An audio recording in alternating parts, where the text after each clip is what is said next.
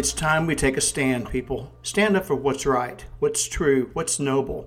Speak up for those who feel like they don't have a voice. And seek justice for the aggrieved. Don't bend and don't waver because the truth, the truth has no room for compromise. And that is something to consider.